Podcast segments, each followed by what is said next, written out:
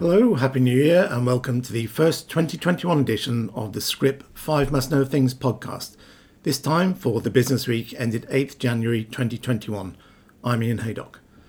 This time we take a look at a new logo, new coronavirus vaccine developments, major drug launches last year, and what one Japanese firm has been doing to cope with the pandemic.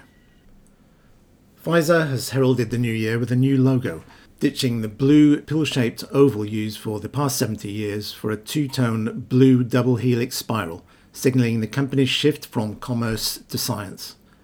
The US behemoth said it has become much more than a pharmaceutical company, adding that the new logo reflects our passion and dedication to the science behind our innovations and to the well being of our patients. Kevin Grogan writes that the rebranding comes as Pfizer heads into 2021 as a new, leaner biopharma operation after having successfully finalised the spin out of its Upjohn established products business into a new company, Viatris, with Mylan in November. Arguably best known for its commercial clout in the last couple of decades, Pfizer's R&D engine has started to motor again recently, and while much attention of late has been on its COVID-19 vaccine developed with BioNTech, the New York-based major has rededicated itself to developing breakthrough target treatments in a number of areas, notably oncology, and is investing heavily in cell and gene therapy. CEO Albert Bourla said that, after 171 years, we arrive at a new era and Pfizer is no longer in the business of just treating diseases, we are curing and preventing them. The UK has granted a temporary authorisation to AstraZeneca and Oxford University's COVID 19 vaccine, a move which has been hailed as a game changer for both the country and the world.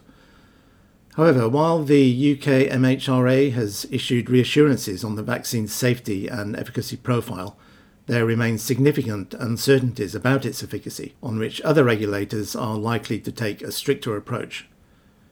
Previously named AZD 1222, the vaccine will now be known simply as COVID 19 vaccine AstraZeneca. The UK has an order of 100 million doses, enough to vaccinate 50 million people, or most of its 66 million population. Andrew McConaghie reports that this will represent a huge boost to the vaccine doses available in the country, adding to the Pfizer BioNTech vaccine, which received its first worldwide approval in the UK in early December, where the first 600,000 individuals having already received their first dose. Rollout of the AZ vaccine will begin on 4th January amid concerns about the logistical challenges of the unprecedented vaccination programme. This includes concerns that not enough high priority individuals are receiving their vaccination rapidly enough. The UK has issued an updated vaccination strategy under which the aim is to accelerate the number of at risk patients receiving their first injection, whether it's the Pfizer BioNTech vaccine or the AstraZeneca vaccine. In relation to the AZ vaccine, this relies on an approach of waiting at least four weeks, but up to 12 weeks before the second dose is administered, much longer than the three to four weeks used in other COVID 19 vaccines. Sticking with coronavirus vaccines, Serum Institute of India will soon join the ranks of Pfizer and Moderna in beginning paediatric trials. However, another Indian firm, Bharat Biotech, has already included children aged 12 years and above in its phase 3 clinical trials, which began in November and could steal a march over the others, as it also plans studies in children between 2 and 15 soon. Serum Institute intends to begin clinical trials of an indigenously developed vaccine in Indian children, an industry source told Scrip's Vibha Ravi in Mumbai. Currently in phase 2 trials in Australia, the vaccine candidate is believed to have generated good safety and immunogenicity data, although details are not available in India yet. The company was recently granted conditional accelerated approval for Covishield, which it developed with AstraZeneca and the University of Oxford. However, this has been approved in India for those of 18 years of age and above. The indigenous vaccine is expected to be trialled among children in the 4 to 18 age group. During a virtual press conference on 4 December, Bharat Biotech chairman and managing director Krishna Ella announced his company's plans to begin exclusively pediatric trials of the COVID 19 vaccine Covaxin on children between the ages of 2 and 15 years of age. Covaxin has already been granted conditional accelerated approval in India, and Ella said children above the age of 12 had been recruited for ongoing phase 3 trials. With more than 25,000 participants, the third phase is the largest for any Indian vaccine, and several volunteers have already received the second dose of the two dose regimen. Like most things in 2020, new drug launches faced the unexpected consequences of a world weighed down by the pandemic. The outbreak of COVID 19 early in the year led to stay at home orders and public health concerns that kept many patients and industry sales reps out of doctors' offices and curtailed non essential medical procedures, widely impacting the global drug launch environment. The raging health crisis also demonstrated the resiliency of pharma and the importance of having research based innovation engines that could develop new drugs and vaccines against the disease, Merrill writes.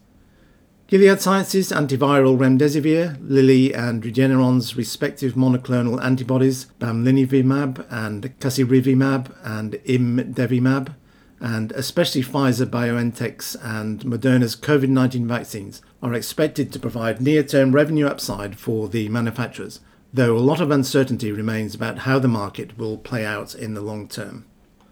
While the focus on COVID 19 diverted some attention, the US FDA kept pace with work on new drug approvals in other therapeutic areas. It approved 53 new molecular and biologic entities, plus five therapeutic biologics out of CBER, and granted another four emergency use authorizations for drugs and vaccines for COVID 19. The number of approvals was remarkable given the challenges FDA and industry faced from COVID 19 and is not far off the record year of 2018 when 59 drugs and biologics were approved. The 2020 class of novel drugs included potential blockbusters in cancer, multiple sclerosis, and rare diseases. Finally, Japanese major Astellas, with multi billion dollar operations in the US, was impacted by the same forces that buffeted many in the industry in 2020, including the global COVID 19 pandemic.